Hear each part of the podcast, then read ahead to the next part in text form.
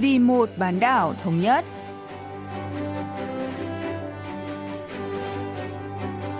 Mỹ Linh xin kính chào quý vị và các bạn. Mời quý vị và các bạn theo dõi chuyên mục Vì một bán đảo thống nhất của Đài Phát thanh Quốc tế Hàn Quốc KBS World Radio.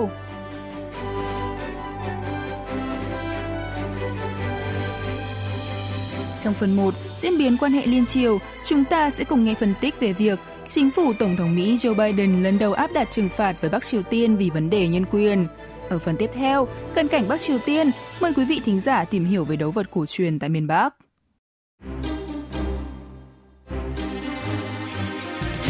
Vào ngày Nhân quyền Quốc tế mùng 10 tháng 12, Văn phòng Kiểm soát Tài sản nước ngoài OFAC thuộc Bộ Tài chính Mỹ đã công bố danh sách cấm vận 15 cá nhân và 10 tổ chức ở một số quốc gia, trong đó có Trung Quốc, Myanmar và Bắc Triều Tiên, với các cáo buộc xâm phạm nhân quyền.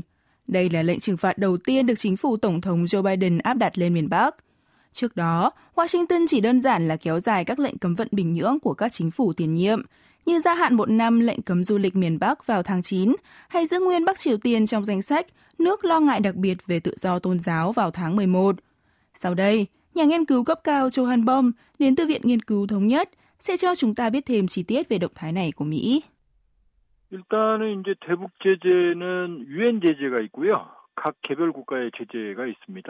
이번에 취한 바이든 정부의 các biện pháp cấm vận miền Bắc gồm các lệnh trừng phạt của Liên Hợp Quốc và của riêng từng quốc gia.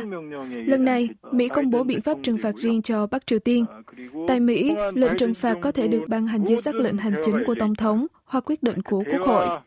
Lệnh cấm vận lần này được Bộ Tài chính dưới quyền Tổng thống Joe Biden ban hành do tình trạng vi phạm nhân quyền tại miền Bắc, chứ không phải vấn đề hạt nhân. Vì Bình Nhưỡng không đáp lại những nỗ lực đối thoại và ngoại giao từ trước tới nay của chính phủ Tổng thống Biden, nên có thể xem động thái lần này của Washington là nhằm gửi thông điệp cảnh cáo đầu tiên tới Bình Nhưỡng, cho thấy khả năng Mỹ sẽ áp dụng biện pháp gây áp lực trong tương lai. Theo đó, các lệnh trừng phạt có được thực hiện hay không tùy thuộc vào động thái của Bắc Triều Tiên trước yêu cầu đối thoại của Mỹ.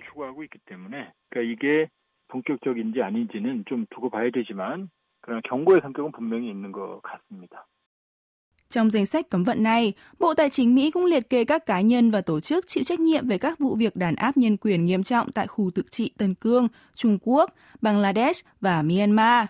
Ngoài ra, Mỹ cũng bổ sung thêm Viện Kiểm sát Trung ương, Bộ trưởng Quốc phòng Ri Yong-gil và xưởng phim hoạt hình thiếu nhi 26 tháng 4 của Bắc Triều Tiên vào danh sách này.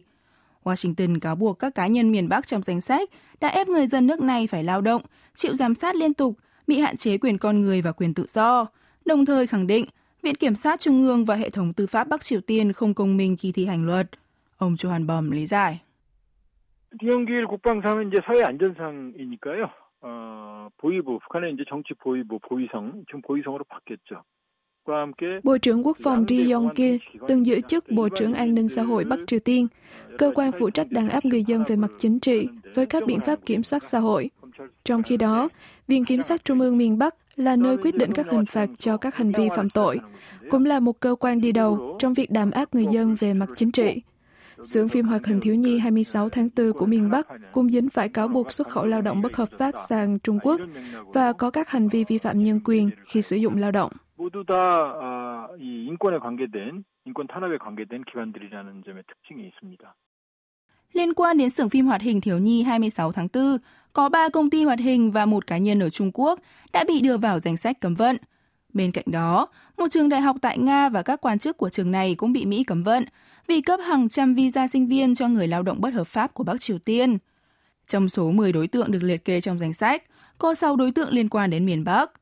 Ngoài việc ban hành luật tăng cường cấm vận Bắc Triều Tiên vào năm 2016, Mỹ còn yêu cầu Bộ Ngoại giao gửi báo cáo về tình hình nhân quyền tại nước này 2 lần một năm.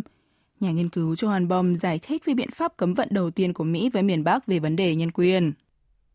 북한 인권과 관련된 미국의 첫 제재는 2016년 7월에 단행이 됐고요. 이때 김정은 등 개인 15명 Mỹ lần đầu tiên áp dụng lệnh trừng phạt lên Bắc Triều Tiên vì vấn đề nhân quyền vào tháng 7 năm 2016, với danh sách cấm vận bao gồm 15 cá nhân, trong đó có Chủ tịch Ủy ban Quốc vụ Kim Jong-un và 8 cơ quan khác. Sau đó, Washington đã thêm vào danh sách này 7 cá nhân, trong đó có Phó Chủ tịch Ủy ban Tuyên truyền Đảng Lao động Kim Yo Jong, cùng hai cơ quan khác vào tháng 1 năm 2017, Bộ trưởng Lao động Tong Yong-su vào tháng 10 năm 2017 và ba quan chức là Phó Chủ tịch Ủy ban Quốc vụ, kiêm Phó Chủ tịch Ủy ban Chỉ đạo Tổ chức Đảng Lao động Joe Biden, Cục trưởng Cục Bảo vệ An ninh Quốc gia Tong Yong-thek, Chủ tịch Ủy ban Tuyên truyền Bắc Quang-su vào năm 2018, cũng là năm bắt đầu tiến trình hòa bình trên bán đảo Hàn Quốc. Bình Nhưỡng đã có các phản ứng dữ dội về lệnh cấm vận của Washington vì có liên quan trực tiếp đến Chủ tịch Kim Jong-un. Tuy nhiên, trên lập trường của miền Bắc, vấn đề nhân quyền dù có được thảo luận thì vẫn sẽ gây tổn hại đến hình ảnh của ông Kim, người đã ra lệnh thanh trừng chủ của mình là ông Jang Song-thek và bị nghi ngờ chủ mưu vụ ám sát anh trai cùng cha khác mẹ là ông Kim Jong-nam. Trước tình hình nhân quyền thực tế tại nước này, thậm chí còn nghiêm trọng hơn, Bắc Triều Tiên đang trong tình huống tiến thoái lưỡng nan khi vừa không muốn tiếp tục đề cập đến vấn đề nhân quyền, vừa phản đối mạnh mẽ chỉ trích của các nước khác.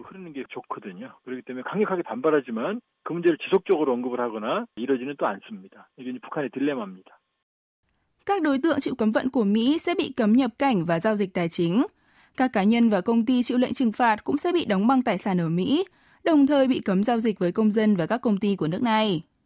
Trong khi đó, ngày 6 tháng 12, vài ngày trước khi Mỹ công bố danh sách cấm vận, nước này tuyên bố tẩy chay ngoại giao Thế vận hội mùa đông Bắc Kinh 2022 vì vấn đề nhân quyền ở Tân Cương, Trung Quốc. Theo đó, mặc dù Mỹ vẫn cử đoàn vận động viên tham gia, song phái đoàn chính phủ nước này sẽ không đến dự Thế vận hội tại Trung Quốc. Đáp lại, Bắc Kinh đã có những động thái phản đối quyết liệt. Nhà nghiên cứu Cho Han-bum giải thích.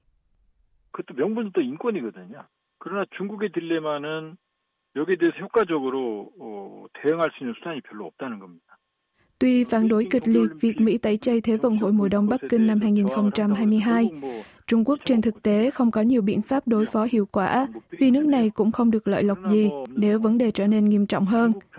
Bắc Kinh có thể gây áp lực để các nước yếu hơn không tham gia tẩy chay, nhưng cách này cũng khó có hiệu quả trong bối cảnh toàn châu Âu đã nhấn mạnh đến vấn đề nhân quyền.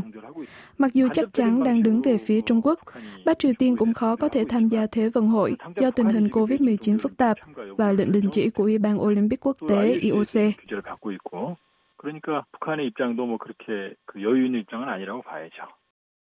Việc Mỹ tẩy chay Thế vận hội mùa đông Bắc Kinh và áp đặt các biện pháp trừng phạt về vấn đề nhân quyền tại Trung Quốc có thể sẽ khiến xung đột Mỹ-Trung trở nên sâu sắc hơn. Các biện pháp trừng phạt Bắc Triều Tiên đầu tiên của chính phủ Tổng thống Biden kể từ khi ra mắt cũng làm cho triển vọng quan hệ Mỹ-Triều trở nên mờ mịt. Các nhà phân tích nghi ngờ Mỹ có thể sẽ đổi chính sách về miền Bắc từ đối thoại vô điều kiện sang gây áp lực. Những diễn biến mới nhất này có thể ảnh hưởng đến đề nghị tuyên bố chấm dứt chiến tranh Triều Tiên của Hàn Quốc và tình hình ngoại giao khu vực. Nhà nghiên cứu Cho Han-bum phân tích.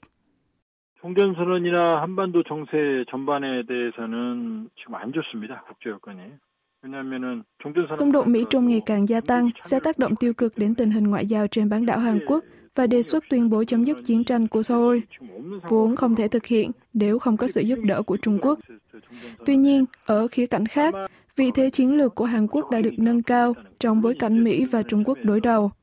Bắc Kinh đã thể hiện thái độ tích cực hơn trong việc tuyên bố kết thúc chiến tranh, mặc dù là để theo đuổi lợi ích riêng. Giờ đây, động thái mang tính chiến lược tiếp theo của Hàn Quốc trở nên vô cùng quan trọng. Seoul cần xem xét lợi ích quốc gia để quyết định có tham gia tẩy chay ngoại giao Bắc Kinh hay không.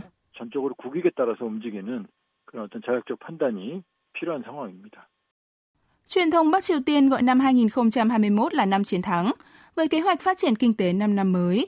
Chúng ta hãy cùng chờ xem, bước vào năm cầm quyền thứ 10, Chủ tịch Kim Jong-un sẽ đối phó với những khó khăn kinh tế đang diễn ra như thế nào, trong bối cảnh miền Bắc phải chịu các lệnh trừng phạt liên quan đến vi phạm nhân quyền và phát triển vũ khí hạt nhân.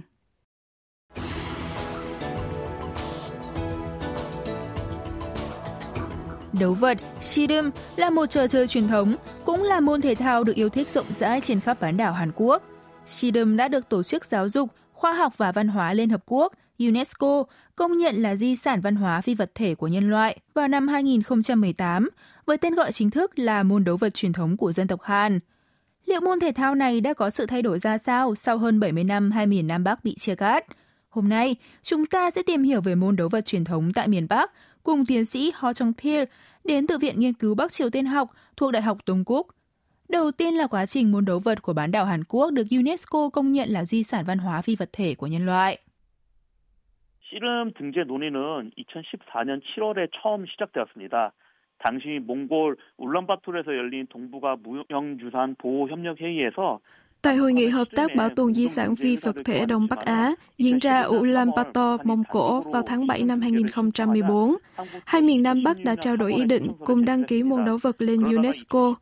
Tuy nhiên, vào tháng 3 năm 2015, Bắc Triều Tiên đã đơn phương nộp đơn lên tổ chức này, và sau đó Hàn Quốc cũng đã gửi đơn đăng ký riêng vào tháng 3 năm 2016.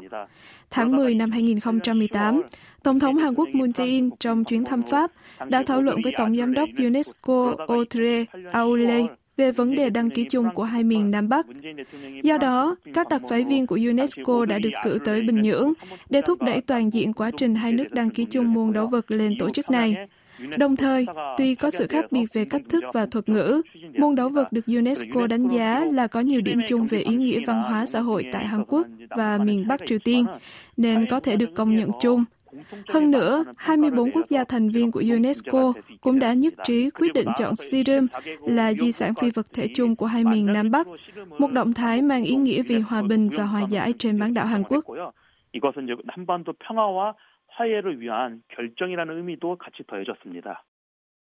Đấu vật là môn thể thao dành cho hai người. Người chơi quấn một chiếc khố vải dài quanh eo và một bên đùi. Trong khi thi đấu, phải sử dụng nhiều kỹ thuật khác nhau nhằm nắm lấy khố và vật đối phương xuống sàn trước. Khi nghĩ đến đấu vật, người dân Hàn Quốc không thể không nhắc đến tuyển tập tranh phong tục Tanwon, đàn viên của họa sĩ Kim Hung To. Tài liệu đầu tiên được tìm thấy về môn đấu vật truyền thống của bán đảo Hàn Quốc là những bức tranh tường thời Goguryeo, năm 37 trước Công nguyên đến năm 668 sau Công nguyên, được phỏng đoán là sáng tác vào khoảng thế kỷ thứ 4 đến thế kỷ 5, cho thấy môn thể thao này đã xuất hiện từ trước đó. Ông Ho Jong-pil nhận định.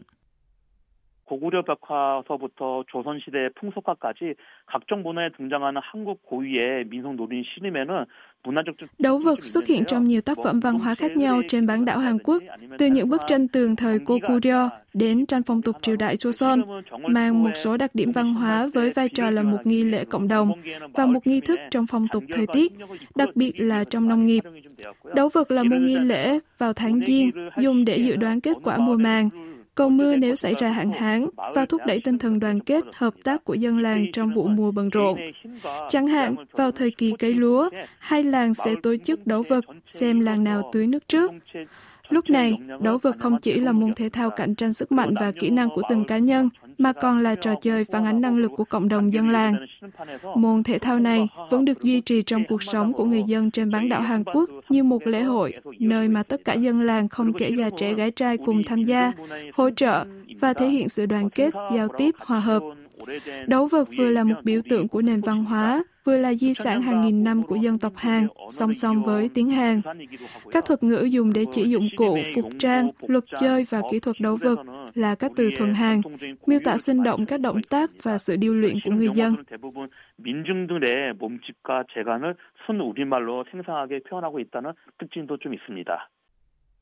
Tại Hàn Quốc, người dân đã trở nên quen thuộc với đấu vật vì có nhiều vận động viên đấu vật nổi tiếng, và đây là môn thể thao được dạy trong các giờ giáo dục thể chất tại trường. Tương tự, đấu vật cũng rất phổ biến ở Bắc Triều Tiên, nơi định nghĩa đấu vật là một trò chơi dân gian được sáng tạo và phát triển trong cuộc sống lao động của người Choson từ xa xưa và là một trong những môn thể thao của dân tộc. Miền Bắc tổ chức hội thi đấu vật vào các ngày lễ như Tết Đoan Ngọ và Tết Trung Thu. Tiến sĩ Ho Jong-pil cho biết. 북한은 2013년도 국가 무형 문화 유산의 목록에 포함이 되었습니다. 그래서 북한의 모든 지역에서 지금 씨름이 굉장히 Năm 2013, Bắc Triều Tiên đã đưa môn đấu vật truyền thống vào danh mục di sản văn hóa phi vật thể quốc gia và tích cực phổ biến môn thể thao này trên toàn quốc, đặc biệt là ở Bình Nhưỡng, đồng thời tập trung thiết lập, bảo hộ và kế thừa các quy tắc đấu vật. Đặc biệt, đấu vật tại Bắc Triều Tiên được phân thành hai loại là đấu vật dân tộc, chủ yếu dành cho dân thường và công nhân các nhà máy xí nghiệp vào các ngày lễ, và đấu vật cạnh tranh dành cho các vận động viên tại các đại hội thể thao. Trong số đó, tương tự cuộc thi đấu vật mang tên Tráng sĩ thiên hạ của Hàn Quốc, miền Bắc cũng tổ chức cuộc thi đấu vật dân gian toàn quốc giải đại bò vàng vào tháng 9 hàng năm trước Tết Trung Thu. Bên cạnh đó, các địa phương nước này cũng đang quảng bá đấu vật như một môn thể thao đại diện cho quê hương.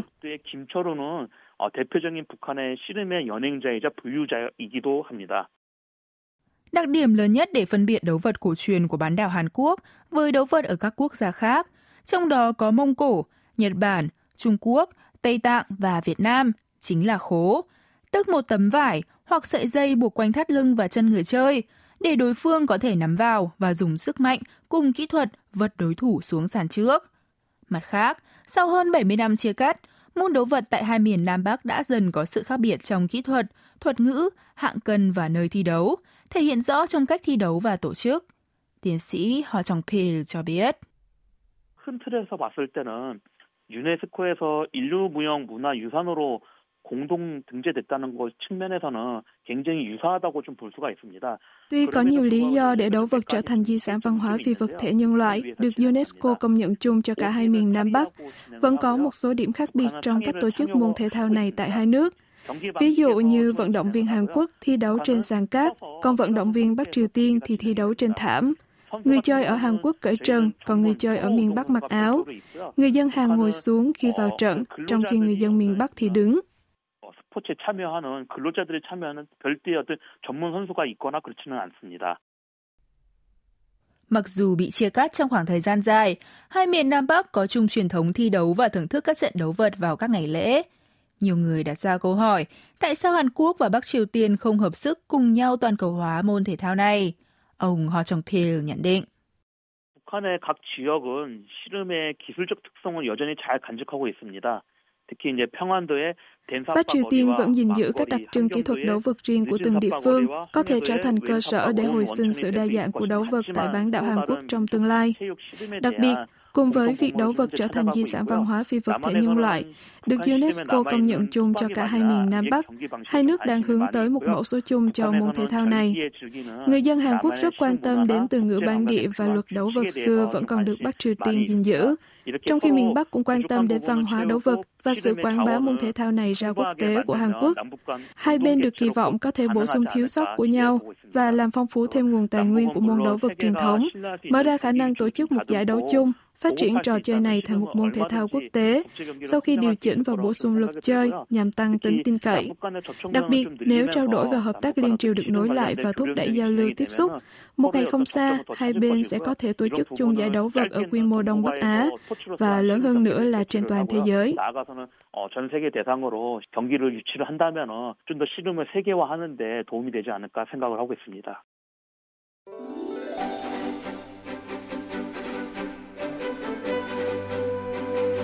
vị và các bạn vừa lắng nghe chuyên mục Vì một bán đảo thống nhất của Đài Phát thanh Quốc tế Hàn Quốc KBS World Radio. Cảm ơn quý vị và các bạn đã quan tâm theo dõi. Xin kính chào tạm biệt và hẹn gặp lại trong chuyên mục tuần sau.